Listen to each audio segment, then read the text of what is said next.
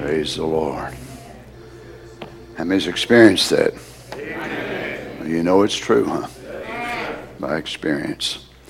It's something that we can read about other people's experiences and things that they go through and them talk about what God does for them and helps them, but whenever we go through it ourselves, anybody that's ever had a pain or an ache or a certain thing, you know, and you turn in a prayer request, remember Sister so and so, she's having a kidney stone. Well, if you've had one, you say, Oh God. Pneumonia or cancer or, you know, heart problems. Don't you understand that's why he had to come and become part of our, our race as a human being? So whenever your name is mentioned or your prayer request comes up, that he can say, I know how that feels. I know how that feels. Makes me love him so much. Amen. We're going to pray. Uh, Sister Brenda Thompson, which um, used to attend our assembly here, now moved down to South Carolina to Brother Jason's. She's been diagnosed with um, melanoma as well as Brother Ron, and uh, her treatments are going to be starting tomorrow. So she wanted us to uh, remember her in prayer that the Lord would just be with her and help her. How many has a need today in your life before the Lord? Oh my goodness. Hundreds and hundreds of them. Let's just pray together. Lord Jesus, you told us in your word, if any two on earth agree as touching anything, it shall be done. Again, it's written, Delight thyself also in the Lord, and he will give thee the desires of thine heart. Again, it's written, If you abide in me, and my words abide in you. Ask what you will, and it shall be done. No doubt, Father, we've asked many times, and it was selfish or out of the will of God, but we're trying to do better with that. We're trying to pray with wisdom and understanding. Lord, we bring these needs and requests of your children before the throne of grace today. you saw the hands that were uplifted, Father, and no doubt the needs were as diverse as the people who lifted their hands. Lord, we want to call Sister Brenda Thompson's name before you today. You see, Lord, what the doctors had said that she had had that several years ago, and apparently her immune system had been fighting it on its own, but it just became overwhelmed and it spread out. but Father, we're just asking you for your divine intervention for our sister, that you would help her. She's starting her treatment tomorrow. We ask, Lord, that you would just help the doctors as they deal with her. Lord, they might be able to treat this and, and, do something else and remove a bad part, but still all healing comes from you. Amen. So we're just trusting you, Lord, for our sister. As we approach the word today, we pray that once again you would enlighten us by your understanding. We know that we can read the Bible and we can read the message and we can be able to try to study it, but we understand that the true enlightenment comes by the Holy Ghost. So, would you speak to us today, Father, that we might better understand the warfare that we're in, that we might be able to comprehend what you've come to do for us? Grant it, Father, in the name of the Lord Jesus, we ask it. Amen. God bless you. Let's turn again to Philippians chapter 2 again today. Philippians chapter 2, verse 5. Um, I'd like to speak to you again today on Satan, the opposite of kenosis. Satan, the opposite of kenosis. Kenosis, of course, is the emptying out or God's own being being transformed and reduced to meaner circumstances or lower ranks. Satan don't understand such things. Lower is not his cup of tea. Uh, humbling and humility and uh, all of that, no, he don't understand nothing about it. He, he, he don't humble himself, and he doesn't understand why you crazy people would even want to. Because if you just follow him, he would give you everything you'd ever want. Or at least that's what he lies to you and tells you. But this is what we choose. Let this mind be in you, which was also in Christ Jesus, who being in the form of God, thought it not robbery to be equal with God but made himself of no reputation, took upon him the morphe of a servant, and was made in the likeness of men. And being found in fashion as a man, he humbled himself, which you'll never catch the devil ever doing, and became obedient unto death, even the death of the cross. May the Lord bless his word. You may be seated.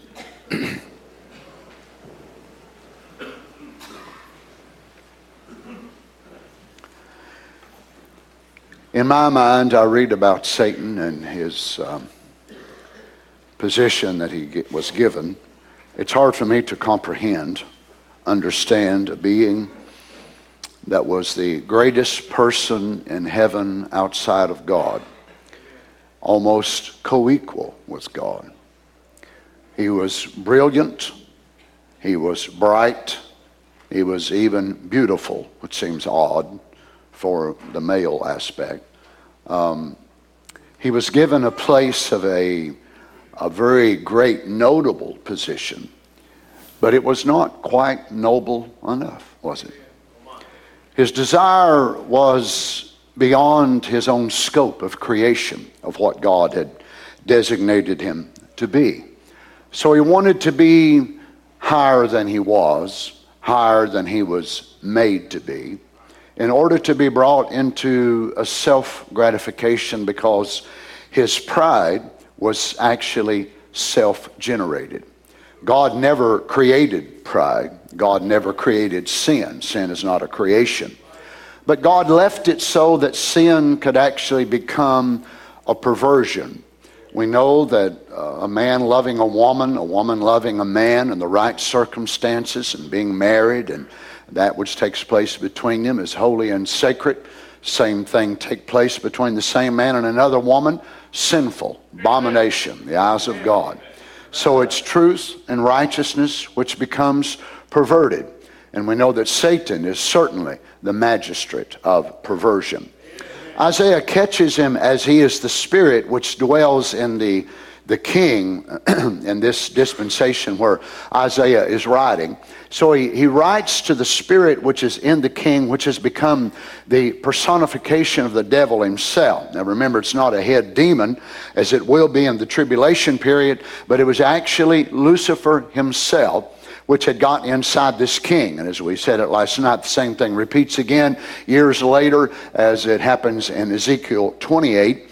And he says, How art thou fallen from heaven, O Lucifer, son of the morning? How art thou cut down, cut down to the ground, which did weaken the nations? For thou hast said in thine heart, and the word there is soul because it doesn't have a pumping organ like we do because it doesn't have blood. He's not a mortal, but he is a spirit being. Said in thine heart, I will ascend into heaven. I will exalt my throne above the stars of God. I will sit also upon the mount of the congregation. Congregation? Congregation. I will also sit on the mount of the congregation in the sides of the north. Believe it or not, Satan loves church. As a matter of fact, he loves it more than some church folks do. He loves church. Now, it's not that he loves it for what he can get out of it, but for the trouble, the havoc, the disobedience, whatever more that he can cause. He loves going to church. He loves going to church and causing folks to have hard feelings with one another and, you know, cause one to feel like, you know, this one don't like him or the preacher's throwing that at him or whatever. And, you know, he loves to sit on our shoulders. And I imagine all of us at one time or another has had a little rocking chair right there, maybe one over here. And the devil just sits there and that song was sung right at you and the preacher said this to you. Come on now, don't act like y'all ain't never been there and done that. He loves going to church because he knows that people are very vulnerable. I hope you understand this. They become very vulnerable in one sense when they go to church because their spirits are tapped into Their minds become very opened. Their being becomes a resonance to where they're able to receive either good or bad when they go to church. So if they go there and they don't really put forth much of an effort, yet they're an open, uh, open being like a sponge. So whenever they are there, he'll go to talking to them. Others will go to talking to him, and they might get shunned, you know, as they come in the front door or something like that. And they become so vulnerable and so touchy People are so touchy when they come to church. Well, that's not always a bad thing, but it shows that you've come to get something and you're open and you're very touchy when you come to church. Oh, my goodness. And that's why the people can get their feelings hurt at church worse than anywhere else. You go to Walmart, you're like a block wall.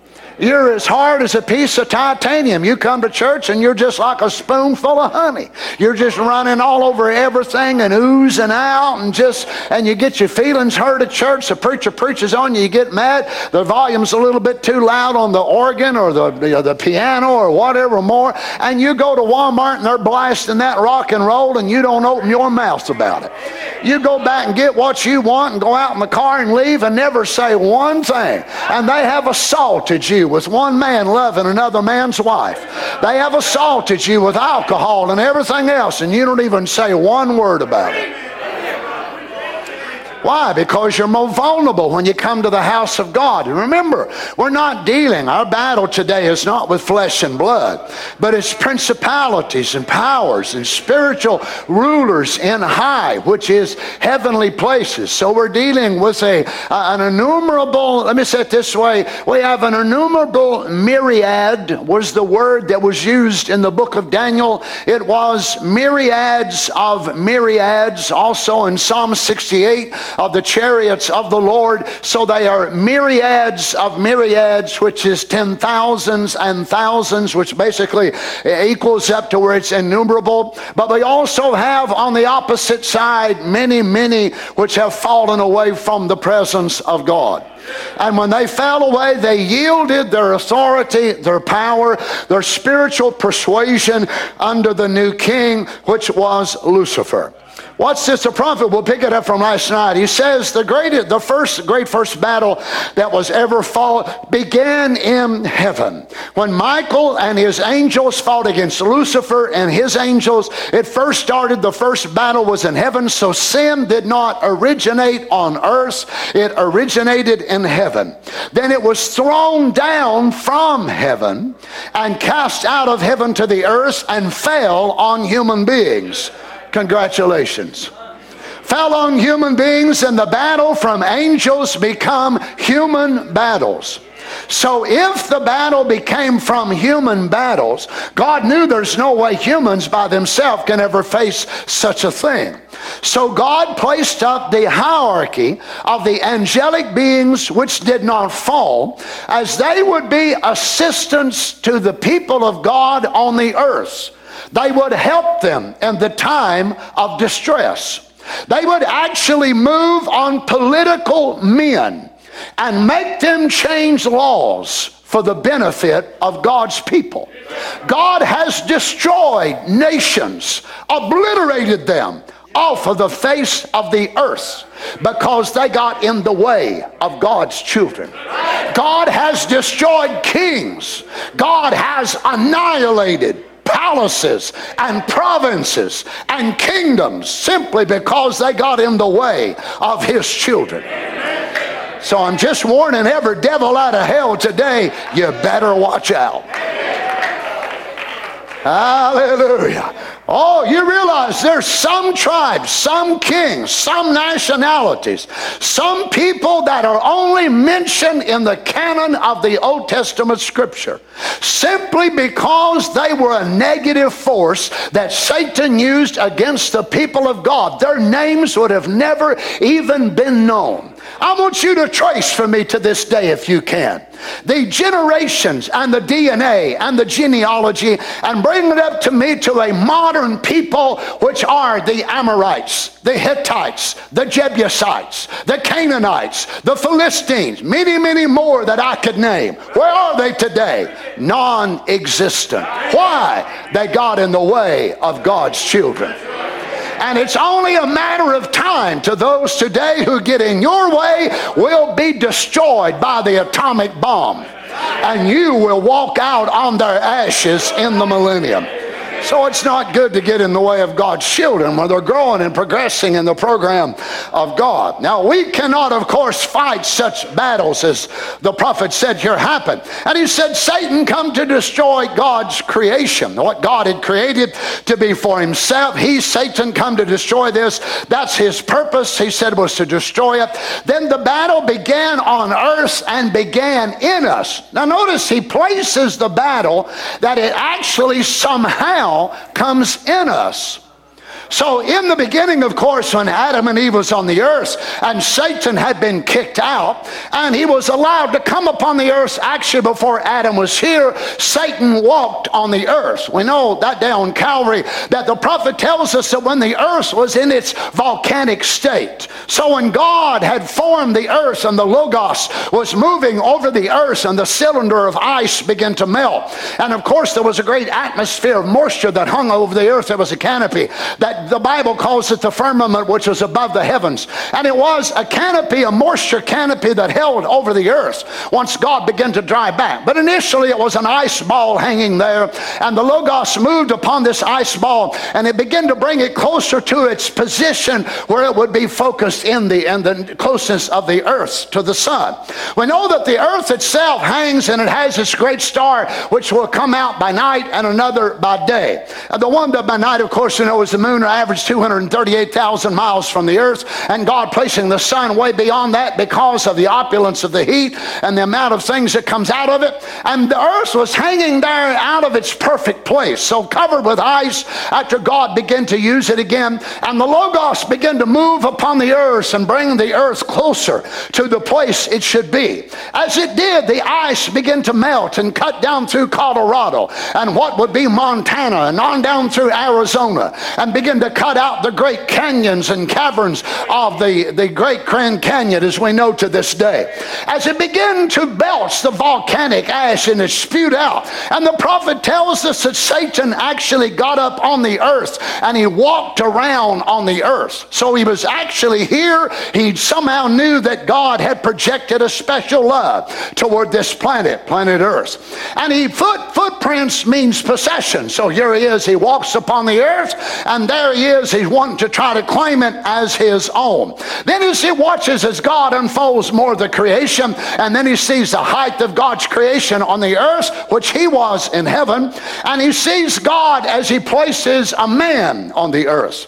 And Satan desires to have this earth as his own. He never tries to meet this man on his own. And initially, this battle was not in man, but it was exterior from man. So it was something that came from the outside to try to get to man. But eventually something happened to where that man had this battle inside of him. Wonder what it was. Well, of course, it's when the seed lines, which are separate up to Genesis 6, become mixed. Now, before that, we see the murderers, the liars, the folks that made, you know, the metallurgical inserts and all of those types of things, those that specialized in perverted music and all that, they was on one side, and, and the seed of God was on the other side side. But in Genesis 6, then they begin to mix together. So we find the murderers in one strain, the idolaters in one strain, adulterers in one strain, polygamists in one strain. But after Genesis 6, we find out here's a prophet of God by the name of Moses, and we find that murdering strain inside of him. Where'd he get that at?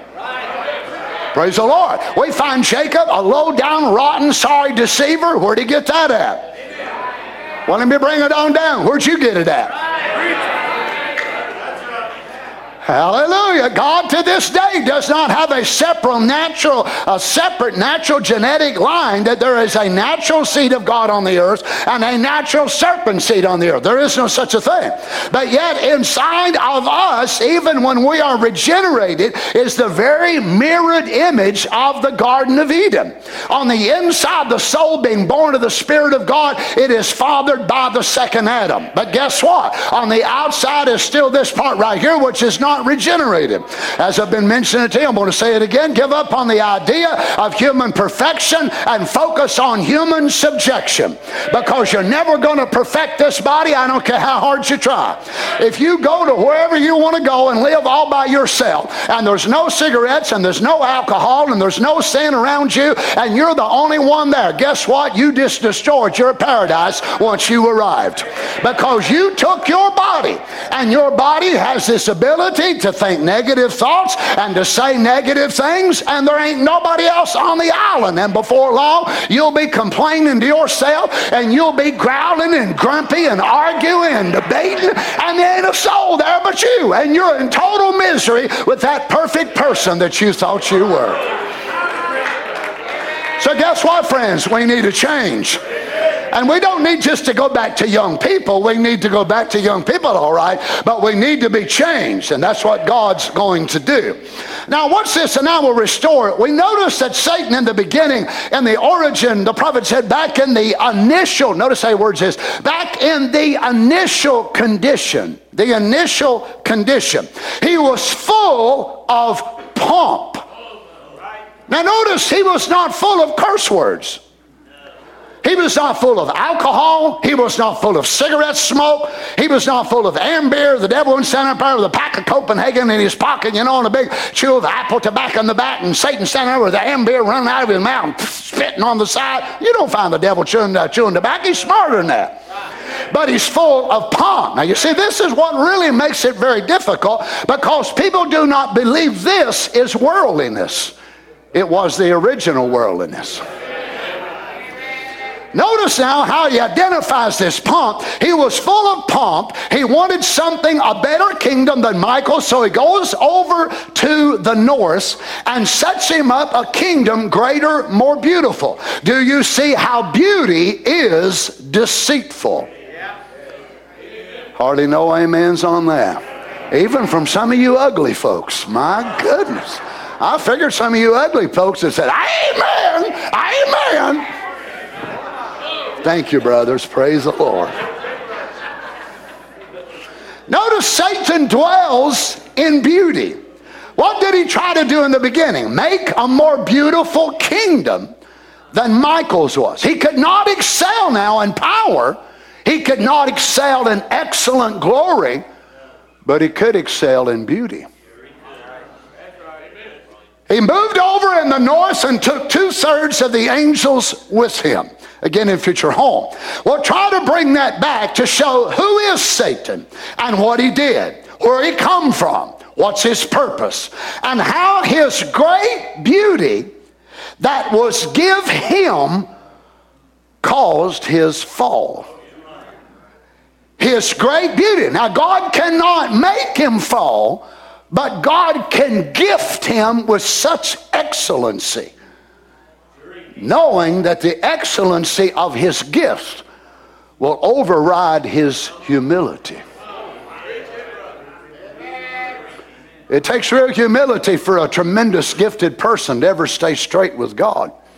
Whether they are a singer, whether they are a preacher, whether they're talented to speak or talented to do whatever it is. Come on now, you know it's the truth.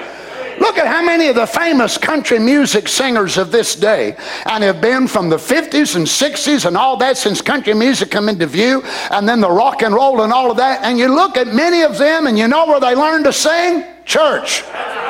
Church. And then they start reaching out a little bit. Of course, they're trying to reach out for the young people. That always amazes me whenever you hear them say that. They're trying to reach out for the young people. And you watch somebody that's in gospel music, and they go to being really talented and people really enjoy it, and then they make their first album for the young people, rock and roll. Oh, they still sing about Jesus, but the beat is all different. And, you know, the, the people on their album covers you know, look basically like beatniks or, or rock and roll guys. Come on, saints. So what are they doing? They've already started moving now because now their gift, they're just going to, you know, if they stay little like that, they'll just have a certain size audience to appeal to. You know, more the conservative southern type of people. You know, well, we want to reach out. Yeah, reach out. Let's reach out and see what we can do. Let's see if we can tap into the young people. How many of them ever come back once they ever do that? But they keep on going farther and farther and farther and farther. And it's the same way that Satan did, that he designed, oh, he desired this great thing. I, you know, God, God, God is limiting me. I'm limited. God will not let me come to my full potential. I can never be all I want to be and all I know I am. I know I'm more than this. But as long as God's here in heaven, I'll never be able to be the great me.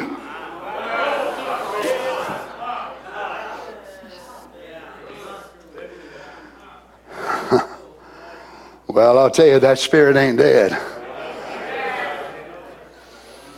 I might as well bring it on down. It's right here this morning.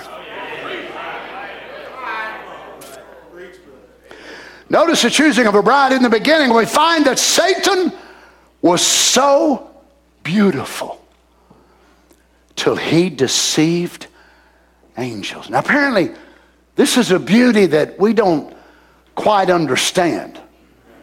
Um, you know, you're saying looking at an angel and it would be beautiful and it would render deceit. So, in the, in the descriptive terms used, it must be something more superlative than what you and I think.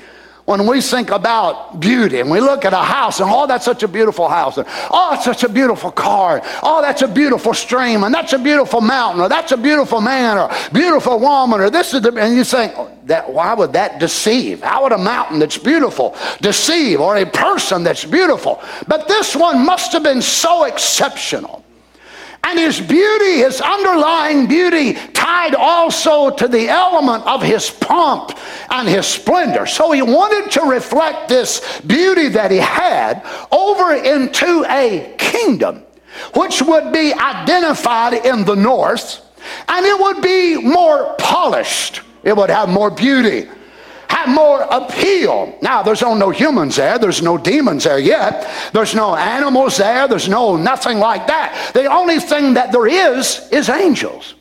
So these angels, as they begin to hear this being, and he begins to point out how great he is, how wonderful he is, how magnificent, how outstanding. Oh, my love, self portrayal. He loves bragging on himself and how wonderful and how great. Can't you see when we're bragging on ourselves all the time who we're anointed by? It ain't the Holy Ghost. His Highness, Mr. Puffiness. He got all puffed up. But Jesus emptied out. He said, I'll go up. But God said, I'll come down. I'll be great. I'll be high. I'll be lifted up. God said, I will stoop so low, I will become a corpse in a tomb.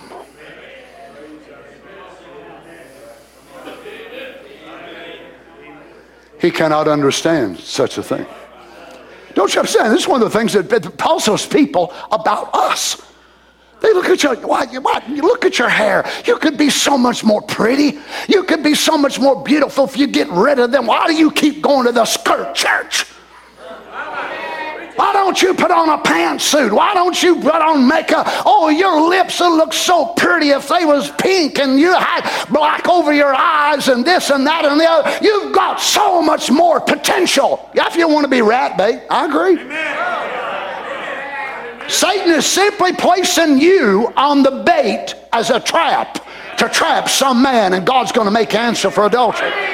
Don't you understand? That's what he does to the majority of the women of the world. They're climbing up on this trap, like you would set a rat trap or a mouse trap, and you put cheese or peanut butter or what your favorite deal is. Why? You want to catch that mouse.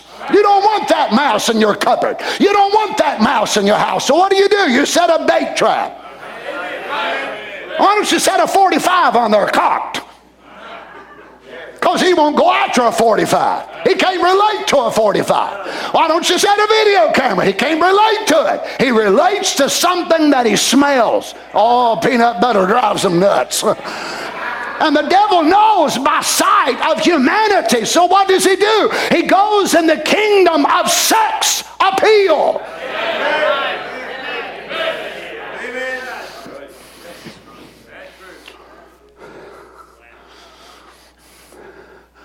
The natural unconverted heart actually is a palace. A palace for pride and arrogance. It's like Adonai Bezek of the Old Testament. He was a king that conquered many other kings and rulers. And one of his way of magnifying himself and making himself so great was that he had these kings brought to his house. They cut off their thumbs and they cut off their big toes. And they gathered under his table, and he would drop them crumbs like you would your dog. Every day they ate their meat at this man's table. Y'all don't remember that being in your Bible? Okay. Judges 1 7. Adoni-bezek said, Three score and ten kings having their thumbs and great toes cut off, gathered meat under my table, as I have done so God hath requited me. And they brought him to Jerusalem, and there he died. In his pride, his arrogance, making himself a great man. So he cut off the thumbs of these kings, cuts off their great toes, would not let them sit at his table, but made them come in on their all fours like animals. And he would throw them a bite of this and a bite of that. What was it? His pride, his arrogance. I hope you can understand that the human heart relates in the same way, the unconverted human heart, in that it wants subjects to its pride. So, you know, if you're playing basketball with a person that's full of this type of thing, they cannot stand to be beat. And if you do beat them, they've got 4,700 reasons why you did. They forgot their blood pressure messing, their, their, their, gout is acting up, their lumbago ain't working right, and this ain't right, and they forgot their glasses also. They, they should have wore their contacts, and their hair got in the face, and they're making that last shot when it should have just ripped that Ned wide open. Just face the facts. You're like all the rest of us, you don't always win. But you see, some people's pride, and there they sit on the throne of the table, and they will cut off this of morality, and they'll cut off that of truth, and they cut off that of honesty in order that this will be king over everything else in their life. But God will requite you. Remember that. Notice this, the prophet said, if you notice, Lucifer is exactly doing the same thing today that he did at the beginning. See, Lucifer at the beginning wanted to build himself a kingdom which was greater and more beautiful than Michael's kingdom, Christ. He, that was his ambitions, my, my. To achieve something like that, and what did he do it by? He took fallen angels who had lost their first estate. He took that to do it with. He's doing it with fallen angels, fallen Lutherans, fallen Methodists, fallen Pentecostals, and let's add one more term fallen message people. Who lost their original estate from the Word of God. They were given an estate. Angels were given an estate. Now, when we think of an estate, we think of a house setting off the side of the road and a you know white fence or a black fence going up through there, and the trees are lined up there, and cattle and horses and whatever more. Angels were not given property. Angels were not given homes to live in, but angels were given a dominion to dwell in the light. And when they lost their estate, they are held to this very day in everlasting chains of darkness. But yet, God never stripped their ability or their power away from them. Right here this morning, I can feel them already. They're right here in this very service today. but also since the angels of light. So the battle's being set. That's right. So they fell from their estate. How many friends have sat in our church? How many have sat in churches around the message around the world that used to sit and eat on the table of the Word of God and used to be identified with the message of the hour, but they listened to some floozy somewhere or some false prophet in a pulpit and begin to question this and question that. Where they today, they lost their estate. Now they're tied up in some organization. It's amazing to me how many of them, when they pull away from the message, go back to titles baptism, back to Father, Son, Holy Ghost. Boy, it shows where your revelation was, don't it? They lost their estate, but I tell you one thing the bride's estate is still intact. Amen. We've still got the claim on our property. We know who our husband's name is, and we know we ain't got three husbands. We know we got one husband. We know our position in Christ Jesus, and we know that our estate includes a body change, either in rapture form or resurrection. And we're not giving it up either fallen messengers, messengers who once stayed with the word, but sold out their birthrights and joined in with the world. The same thing, oh, what's the last day? And Lucifer is achieving today by men with those spirits in them men with those spirits in them that he did with angels at the beginning, fallen angels who kept not their first estate to obey God. He's doing the same thing today. Notice in God of this evil age, Satan was not called the God of any other age but this age. It was his ambition to be like God from the very. How many wants to be like Jesus? How? How do you want to be like him? You want to heal the sick like him so folks will think you're great? Look, friends, I believe in healing. I believe in miracles. We see it among us. I thank God for it. But remember, the prophet of God said it over and over again. Divine healing is a minor. I believe in miracles, but miracles will not put us in the rapture. There will be all kinds of people that have experienced miracles in their bodies that will not experience the great miracle in their bodies. We believe in miracles and we need them, and I thank God for them. But we don't take the rapture by miracles, we take the rapture by the Word. And I'm just talking about the Word up here in your head. I'm talking about the Word living itself out of your being. That you and the Word become one person.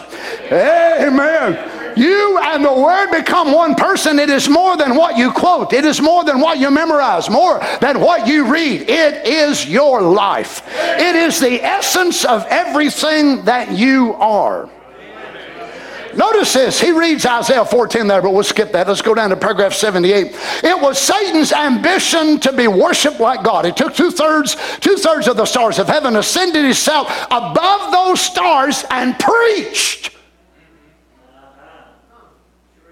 So here Satan is the first preacher. Preach to them and deceive two thirds of him. That's it. All right. That's his ambition. And now he is ready with his careful, selected, educated bride by his own knowledge, all painted up in his deceit of big buildings and big denominations and paints of knowledge and theology and smart and intellectual and educated to deceive the whole world and become a God. That's what he's done. All heading up into the person of the Antichrist, which has already crowned the vicar of God by his worldly loving, scientific bride. Why in the world does he want a bride? Because he likes to mimic Jesus. Well, if he's got a worldly loving scientific bride, Jesus has got a world hating faith bride. If any man loves the world, the love of the Father is not in him. We do not love the cosmos order. That's right. Notice this. He said, dressed up in pomp of intellectual religious education. So he's got her dressed up like him. We can't serve God by pomp. We cannot serve God by pride and arrogance. We must serve God by humility in faith. Notice that she is made religious like him and by his own interpretation of the Word of God as he did Eve, as his son Cain did. Now let's go back to Isaiah 14 13. For thou hast said in thine heart, I will. Here's the beginning of sin. I will Allah.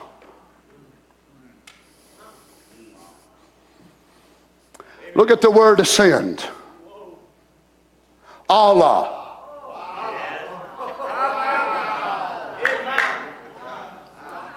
Allah. Allah. So I guess we see where that religion come from. I say this. I'm only reading to you the meaning of the word. All you got to do is click on it, and yours will take you to the same place mine did. I will Allah to go up, climb, to go up, go up over, extend a boundary, be superior to. Yeah? This is why Islam feels out they are the religion of the world. They're the right religion. Don't you be deceived by some of these deceivers who tell you it is a religion of peace. It is a religion of war. It is a religion of plunder and murder and bigotry. Come on, saints. It is not based upon the scripture. Their prophet was a murderer. He was a liar. Well, hallelujah. And those who truly believe him in reality, if you understand the truth, those who practice jihad are the ones who saying what he said. They're living what their prophet done because that's what he done when he was here. So I wonder why these folks who leave the message don't attack that instead of attacking us. Could anybody tell us where Brother Branham taught us to practice jihad? Do we crucify, kill, murder, uh, behead, or anybody that leaves our church? Do we tell you what you can do as far as in the sense of coming in your home and regulating your life and telling you you can trade cars on this day and you can go on a vacation this day? Of course, we don't do such nonsense. But why do they have to turn against this? Because that devil inside of them, that evil spirit, many of them have crossed the line. They'll never be back. They'll never be back. And that evil spirit hates it because the light of the gospel is right where the evening light is. There is no light in Islam. There is no light in the majority of the denominational system. They are in gross darkness. But Satan hates the light. Where's the light? Where Jesus is. Where's Jesus? Where the Word is.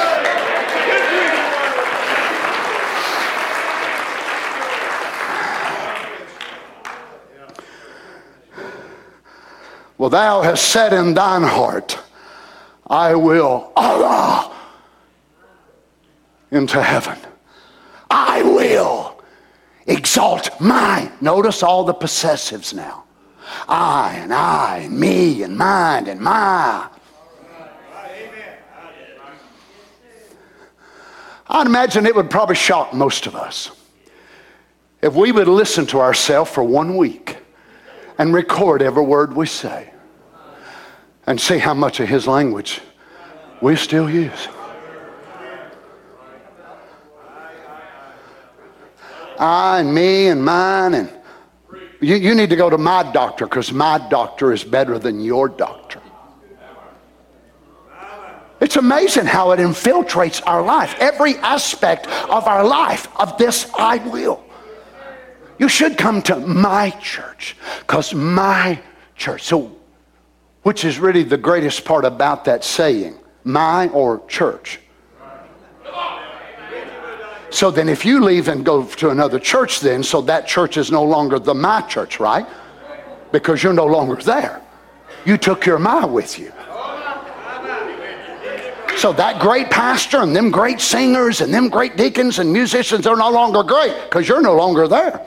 So actually, it wasn't the church that was great, it was you and the church that made the church great. Well, it's getting warm in here already.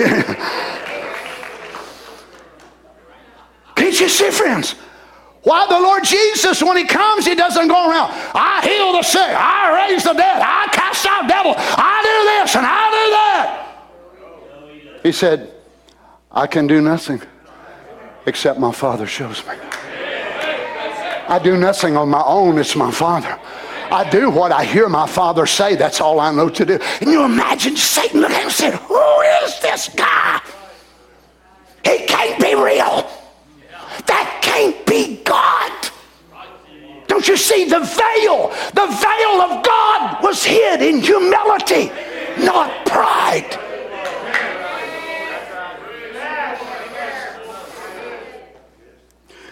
For thou hast said in thy soul, I will ascend into heaven. I will exalt my throne above the stars of God. Stars. Kokab. Huh? Messiah, brothers, youth, numerous progeny, personification. Oh, he's not talking about Pluto and Saturn and Arcturus. How did he know the Messiah had brothers? They wasn't in personal existence yet. I will exalt my throne above the Messiah's brothers. Lord, children, don't you understand this very scripture is what you and I battle to this very day? The I will of Satan that we inherited by our first birth still wants to exalt his throne above the, oh, the converted seed gene of the Messiah in your soul. He's still trying to do the very same thing that he claimed thousands of years ago. I, from inside their flesh, I'll conquer them. I'll bring them subject. Go ahead and give them the Holy Ghost. Go ahead and let them be baptized in Jesus' name. Go ahead and give them a prophet. Do all you want to do, but I still make my claim. I will exalt my throne in their flesh. I'll be a thorn every day they get up. Because I hate them. Because they're yours. Hallelujah.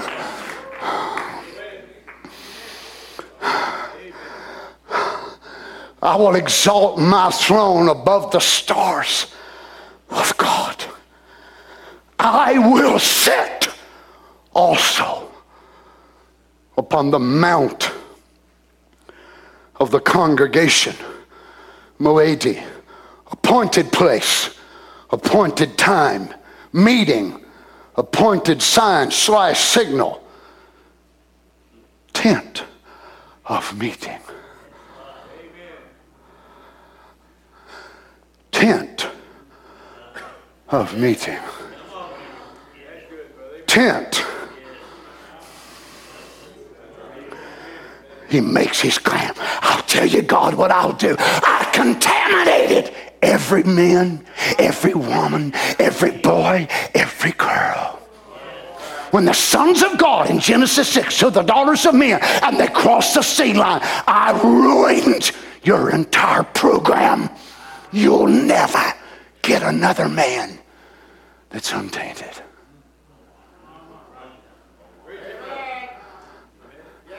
But God had a secret.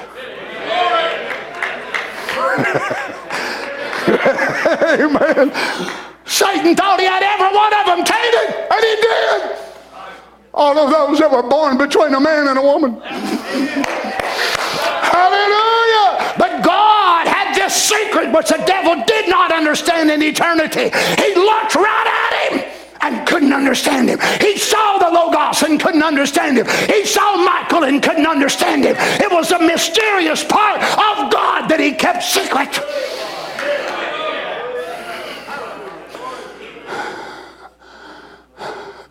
So Moses comes, false. David comes, false. Jonah comes, false. He says, This whole thing. I've sold up the entire race. And I know he can't come down. Are you sure you know that? Now, he can't come down in that form. You saying it, church?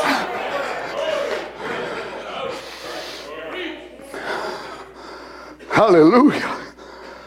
I will sit upon the mount of the congregation in the sides of the north.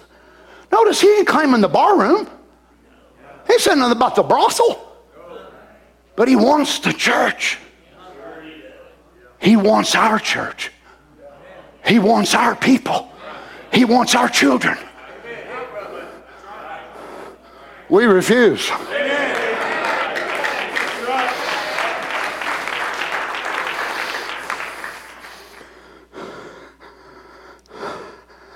Notice this Psalms 48 2.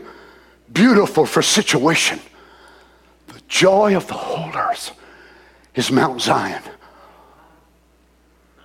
on the sides of the north. The city of the great king. God said, Zion is the sides of the north, and the north means the flank, the open recess the side of the tent, the tabernacle, by which the veil wrapped around, which God entered into. Mm.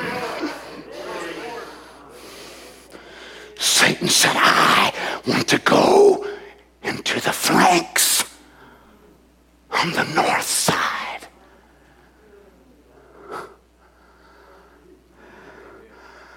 God said, You want the sides of the north? But I'm going to give you the sides of the pit.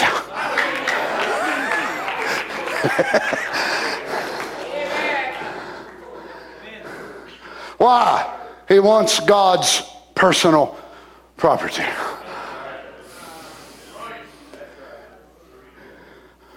Can't you see what he's done since the church was formed?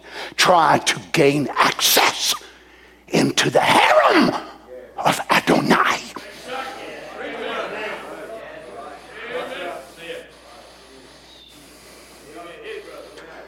Lord have mercy. I will ascend above the heights. Listen at him. I will, I will, I will, I will, I am, me, mine. I think, I believe, I think.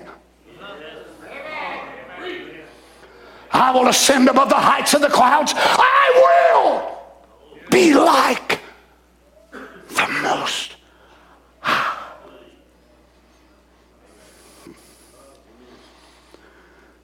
Notice in Matthew chapter 4, verse 8, when the Lord Jesus is here, and Satan comes to him after he receives the fullness at the river.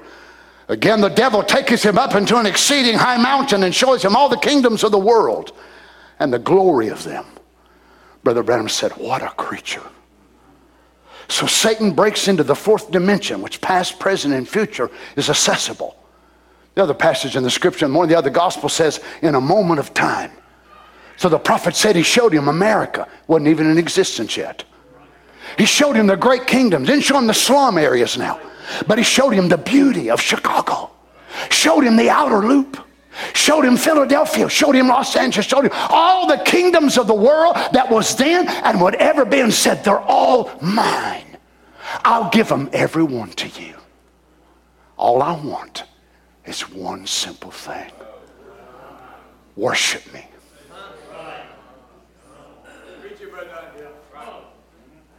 What's all this compared to that? Money, wealth, women, fame, popularity, anything you want. This is mine.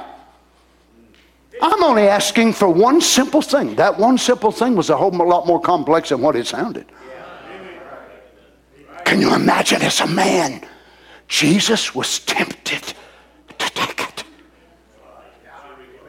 Not so much to worship Satan, but to spare him of the cross. The prophet said he was tempted, he wouldn't have to die. But what good would America done him, Europe, Asia, Africa, if it didn't have a bride. Because if he would have made the deal right there, you would have still to this day not been born, which means you could have never been reborn. So Jesus would have had America, the earth, Europe, and had it all by himself. He knows them lonesome feelings. Was it a day, a week, a month? Till he drove Adam and Eve out of the Garden of Eden.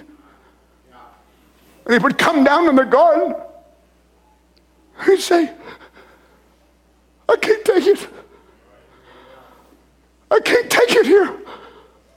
It ain't the same without Adam and Eve.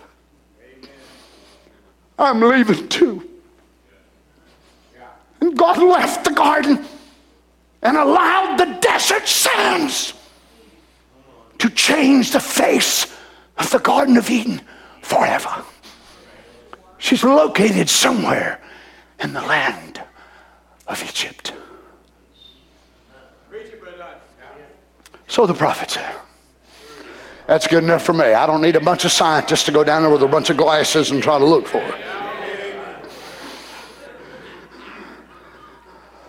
He saith unto him, All these things will I give thee if thou. One thing, one thing, simple, simple. if thou wilt fall down and worship me. Simply, not long. Just pay obeisance. Lucifer, you're, you're so, you're so, uh, you're such a liar. And you're so evil and you, a real child of God, a real son of God, a God of God, let him offer you the world. Let him offer you all the things of the world. You ain't going to bow your knee to that devil. Why? It's not in you. It used to be in you, but it ain't in you no more. How can I worship a liar, a thief, a murderer, a destroyer? Then saith Jesus unto him, Get thee hence, Satan. Satanos. Satanos. For it is written, Thou shalt worship the Lord thy God, and him only shalt thou serve.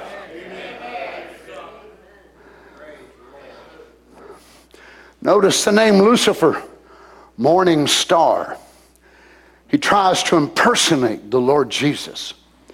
Revelation 22, 16, I, Jesus, have sent mine angel to testify unto you these things in the churches. I am the root and offspring of David, the bright and the morning star.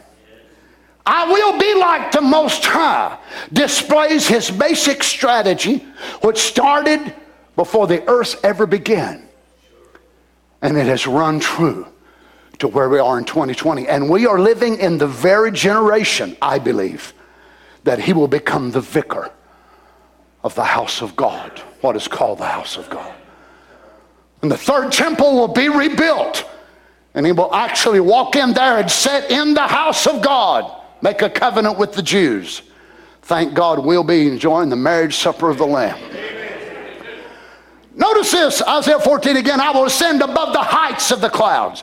I will be like the Most High. Now let's run a parallel to this in 2 Corinthians 11 13 from the New Testament. For such are false apostles deceitful workers.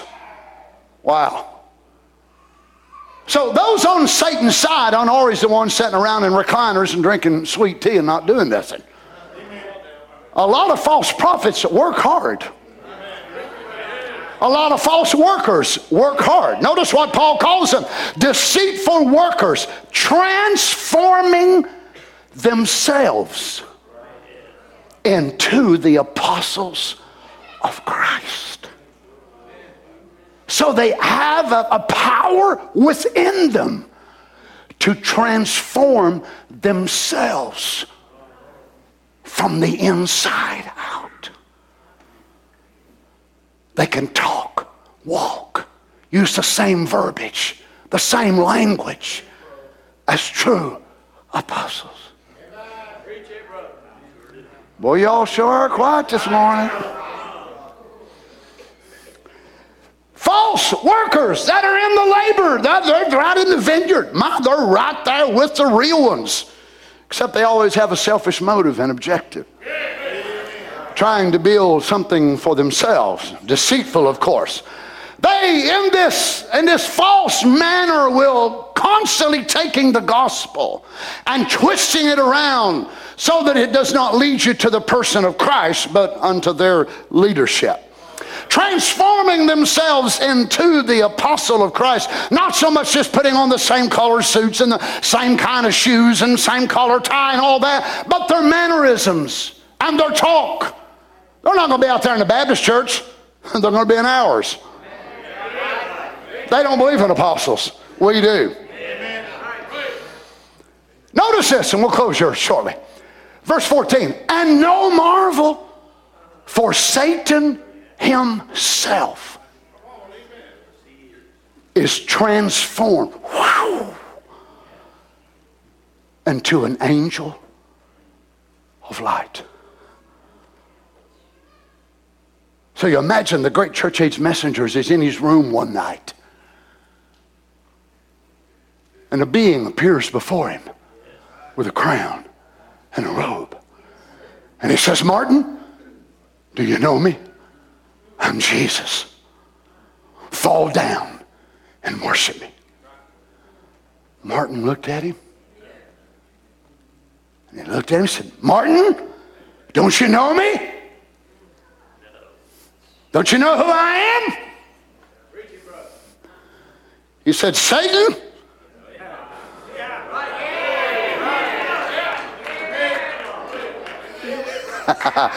In the name of Jesus. He said, You've got a crown on your head. And the Bible tells me the saints will crown him. So you know what Martin done? He judged his supernatural experience by the word, and it didn't line up by the word, so he knew it was the devil. You and I ought to do the same thing. That shows how spiritual you really are. Now, watch, it has been said that Satan reveals himself and comes against the people of God in three forms, and that is in the form of a serpent, in the form of a lion, and in the form of an angel of light. In the form of an angel of light is always going to be in the realm of religion, by which he supposedly is bringing you more light on something than you apparently kind of believe, but you really don't understand it. So he wants to help you. No, thank you. I don't want a match from the devil. I don't want a flashlight from the devil. I don't want an incandescent bulb, a fluorescent bulb. I don't want an LED. I don't want none of his light. I see what his light done to Eve. I see what he's done to me. So keep your light, devil. I want the light of God.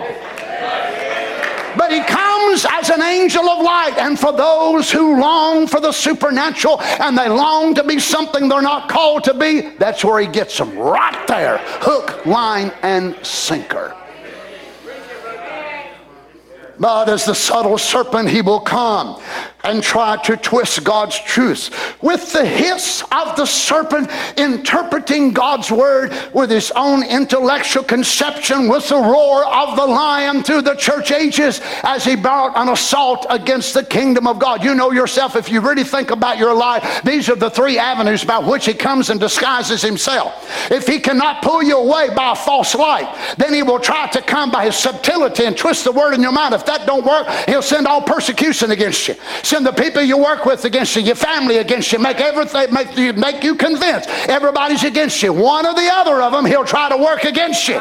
But if we're real children of God, we put on the whole armor of God, and we're against his lies, we're against his subtle serpent tongue, and we're against the tribulation that he sends, and we'll withstand them all. Because we have a mighty conqueror. Passions, he likes to use the serpent form. Oh my goodness, some y'all just rolled your toes up in your shoes, didn't you? Notice this in verse 15. Therefore, it is no great thing if his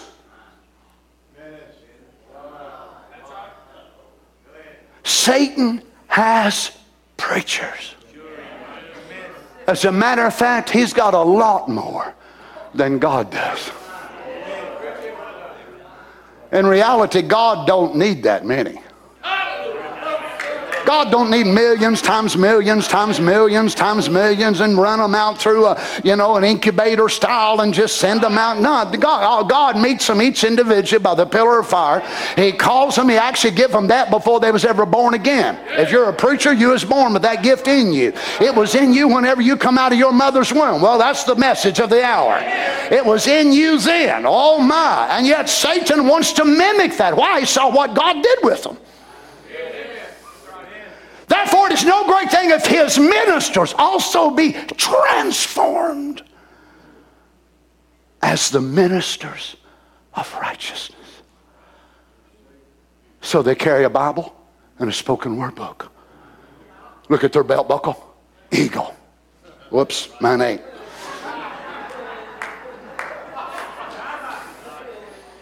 Open their wallet, picture Brother Branham, picture the cloud. Look on their license plate tag. Look on their mirror hanging across. Yep, believer. Uh, there's a license plate. There's the belt buckle. Uh, you ever been to Arizona? Yeah, you been to Jeffersonville? Yeah. Glory to God, you're a believer.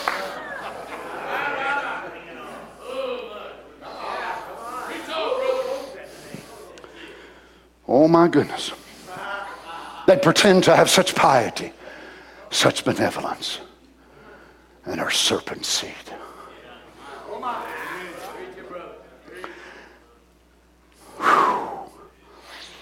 Let's skip down here, Brother Daniel, to Isaiah chapter 14, verse 15. He says, I'll ascend above the heights of the clouds. In verse 14, I'll be like the Most High. But this is what God says. And after all, this is really what matters. Yet thou shalt be brought down to hell, to the sides of the pit. You don't get the church. I do. But you get the pit for wanting my wife. You wanted my woman. You wanted my bride, devil. You tried to flirt with her. You tried to commit adultery with her. Then, when she wouldn't commit adultery, you beat her down with sickness. You beat her down with oppression. But now I am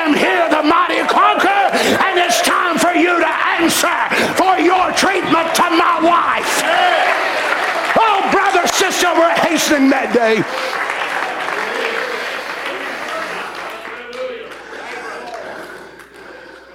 Let me close. And they that see thee shall narrowly. Oh, he's convinced you have to have extra, extra, extra, extra, extra, extra wide screen to see him. Oh, my arms can't even go far enough back. How big the devil is. But God said, They that look at you when I bring you down will narrowly look at you.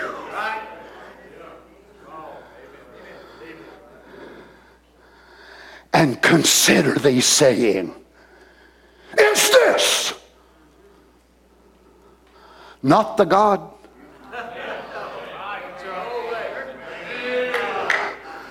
So here's glorified saints of God looking at him and saying, Is this the mighty, omnipotent, all knowing, all wonderful? Oh. We'll look at him and say, That's him?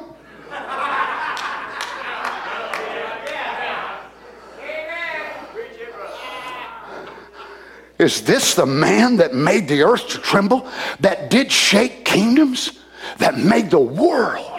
As a wilderness and destroyed the cities thereof that opened not the house of his prisoners. God goes on to tell him, I will lay thee before kings.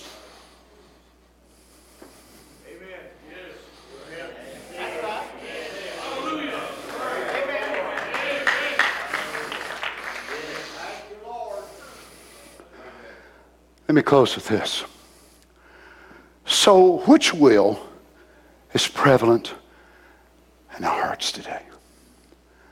The I will of Isaiah 14, or the will of Him who was in the Garden of Gethsemane And Gethsemane means the garden of the olive press. So they would take the olives, the olive tree is still there to this day, and run them through the press. The first run is what many of you sisters like to buy to bake in. It's lighter, it's finer, ultra fine, ultra light, extra light, depending on who you buy it from. That's the first run. Then they run again and press it again. It's more yellow, more tainted. Sometimes three runs, big fat olives, sometimes four, which is they use for lanterns and different poultices and things like that. Each time they run it, it's less pure. So here he is in the Garden of Gethsemane, being run through God's olive press.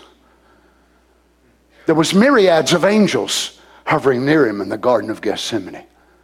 He said, Don't you know that I could ask my Father right now and 12 legions of angels would come? They come and get him around 2:30 a.m. in the morning. They beat him, they whip him, they slap him. He goes through six different stages of trials, which were mock trials. He tells them in John, This is your hour and the power of darkness. He also tells them in St. John 14, the prince of this world cometh. And I love these words. And he shall find nothing in me. When I leave this world, I want that to have been my testimony. The very man that Satan thought would never exist. Because Satan had something in everyone that was born after Genesis 6. But Jesus said, He'll find out he has nothing in me.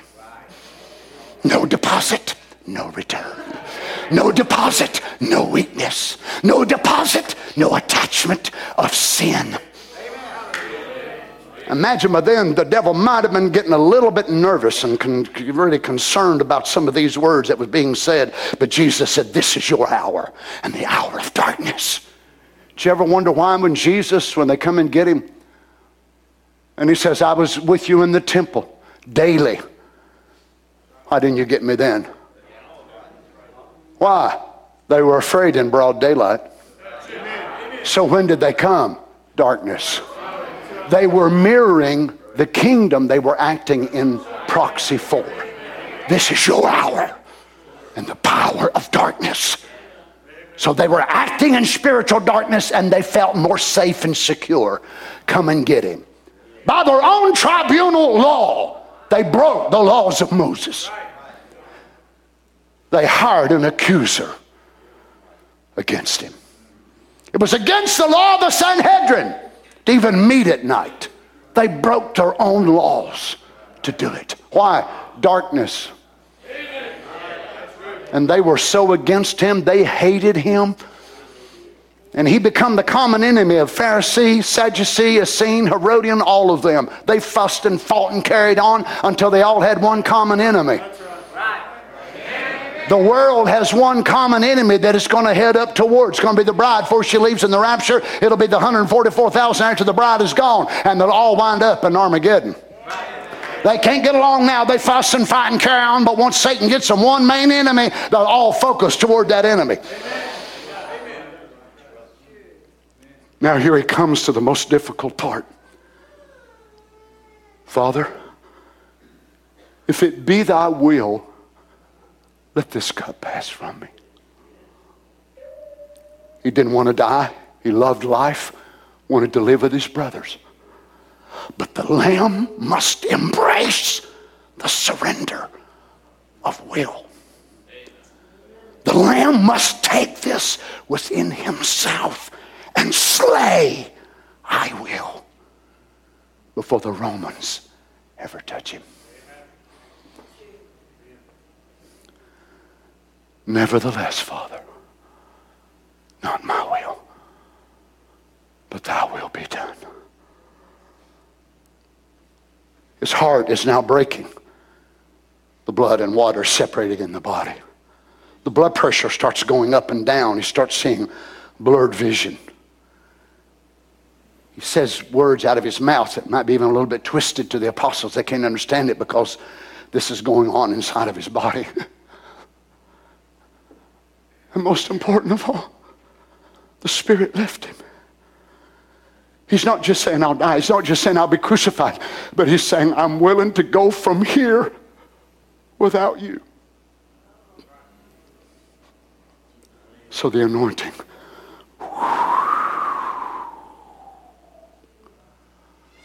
Oh, Father. Father. Father. Father.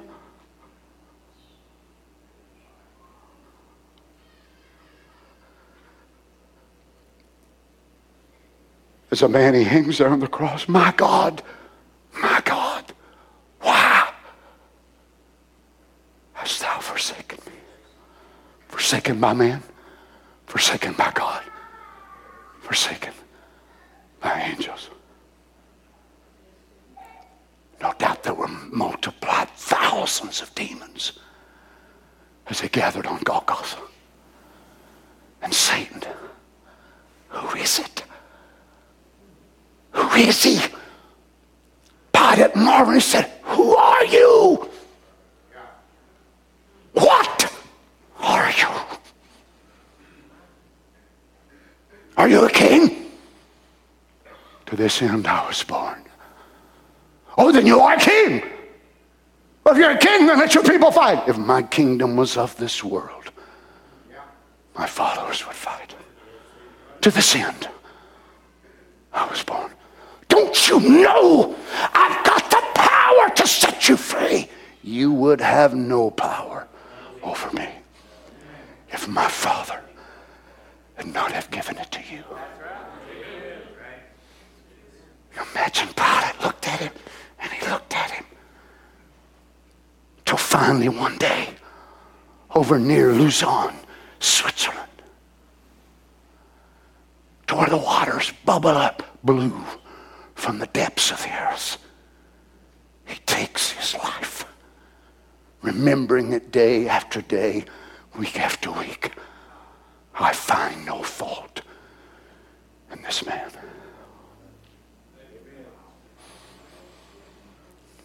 Don't let that be your testimony. Oh, I really don't find no fault with the message. I mean, I think Brother Darn's a good man. I, I, I think Happy Valley, yeah, if I was going to live right, I, would go there. But I just, I really don't find no fault with it, really. I, so what? What? You want to let him die for you in vain? And condescend and empty himself out while you fill yourself up with carnality, worldliness. Lord Jesus.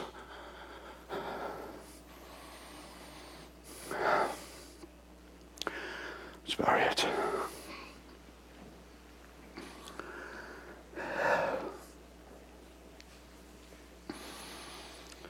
Satan said, I'll go up. Jesus said, I'll go down. Satan said, I'll exalt myself above the Messiah's brothers. Jesus said, I'll go down and become the price to pay for my brothers. Satan said, I'll bind them. I'll get them to doing everything in the world. Jesus said, I'll go down and make them free. Praise God. All he's waiting for today, friends, is for our will to be able to line up with his will. When you and I can make harmony with this part of the sheet music of God, I believe that we'll see things happen in our lives that we've never seen before. Is there anybody here today that wants that more than anything in the world? You want God's will for your life? You housewives, you brothers that are in business and machinists or painters or whatever more, including, of course, ministers as well. But all of us, that should be the very desire of our hearts. He made a way that the I will in us could be surrendered to thy will, Father. Once you surrender it, will it ever raise its head again? Of course, it'll try its best to every day that you live Because his claim of Isaiah 14, he's still trying to claim it. Sure he is. I will exalt my throne above your sons, the Messiah's brothers. So every day we meet it. That's why the scripture tells us, let not therefore sin reign in your mortal body. And Paul is directing that to born again saints. Let not sin therefore reign. And the word reign is the Greek word basilio, which means to be king, to rule over, to reign over. So don't let sin be the king in your mortal body. Isn't it amazing? Paul didn't say that about the soul. Why? It couldn't be. If you're born again, it can't be. That throne has been cast down and will forever be the throne of Jesus Christ. But he'll still try to exalt himself in our flesh. Heavenly Father, thank you for the word today, Lord. I pray, Lord Jesus, that you'd help each of us. As we look at two great kings, we see one whose omnipotence is so great. His greatness goes beyond even what our little minds can comprehend. He never started, He never ended. He is the eternal. And we love thinking about that. That is wonderful. But the more I hear these things, the more I realize your greatness was not just expressed in the realm of eternity, but it was expressed in this little block of time, this little loop that fell out of time. There, your greatness is expressed in suffering in pain in agony and sorrow and humility. Then you raised up your humanity and glorified it and raised it up to set right on the throne of the Shekinah. Not two gods, not two beings, the same God in spirit form, become the same God in human form. Raises up that human form, ascended on high, comes back in the form of the Holy Ghost, which is called the Son of God to overcome in the lives of his children.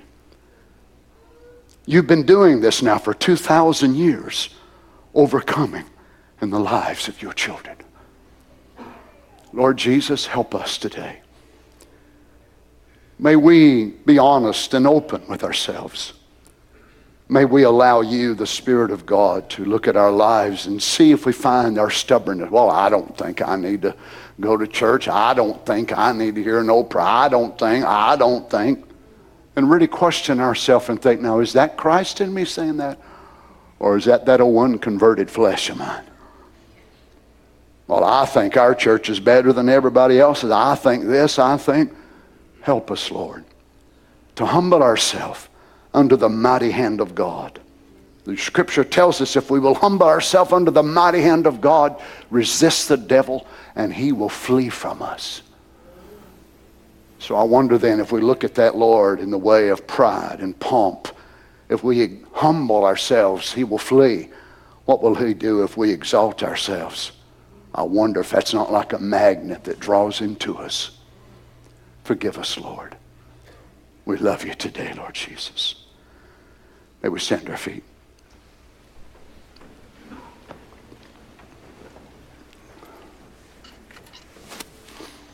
All to Jesus I surrender. All to Him I freely give. Can we make that our prayer today as we sing it together? All to Jesus I surrender. All to Him I freely give. I will ever love and trust Him in His presence daily.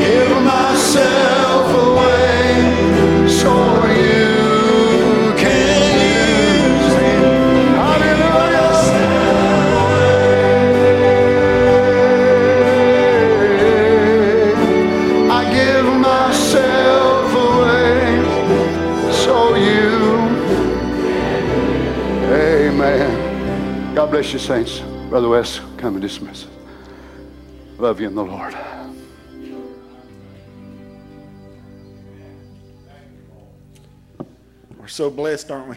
Yeah. Thank you. I'm very grateful to have a brother that puts his life aside like this to bring us the word. It's, it's, it's more of a blessing than we can describe. Let's bow our heads.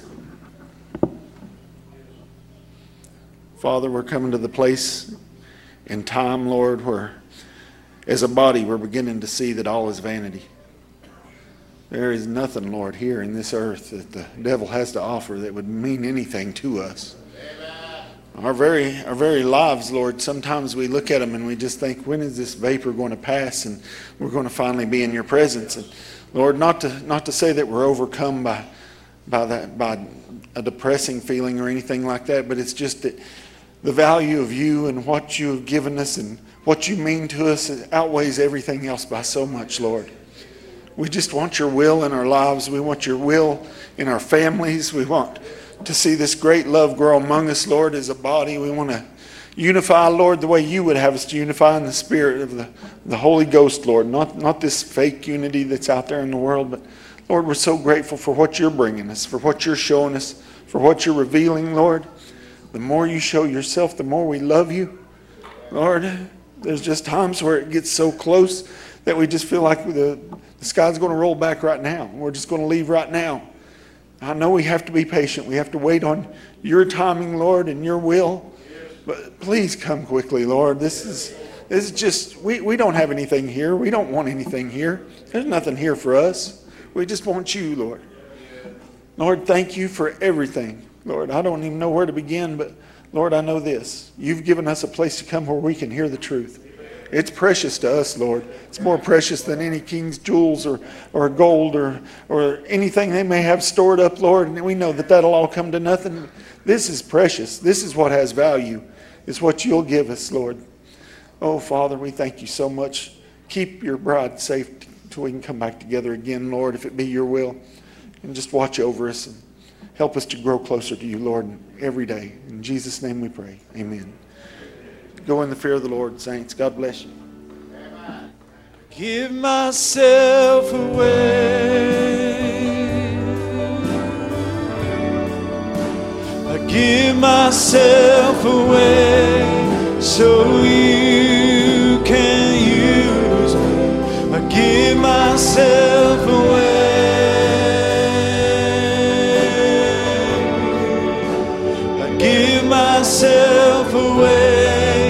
So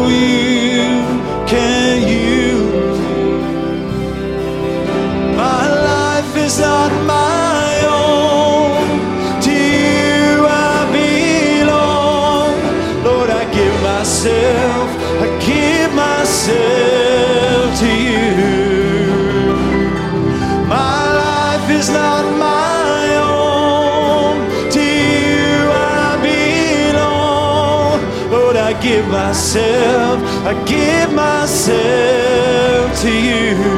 I give myself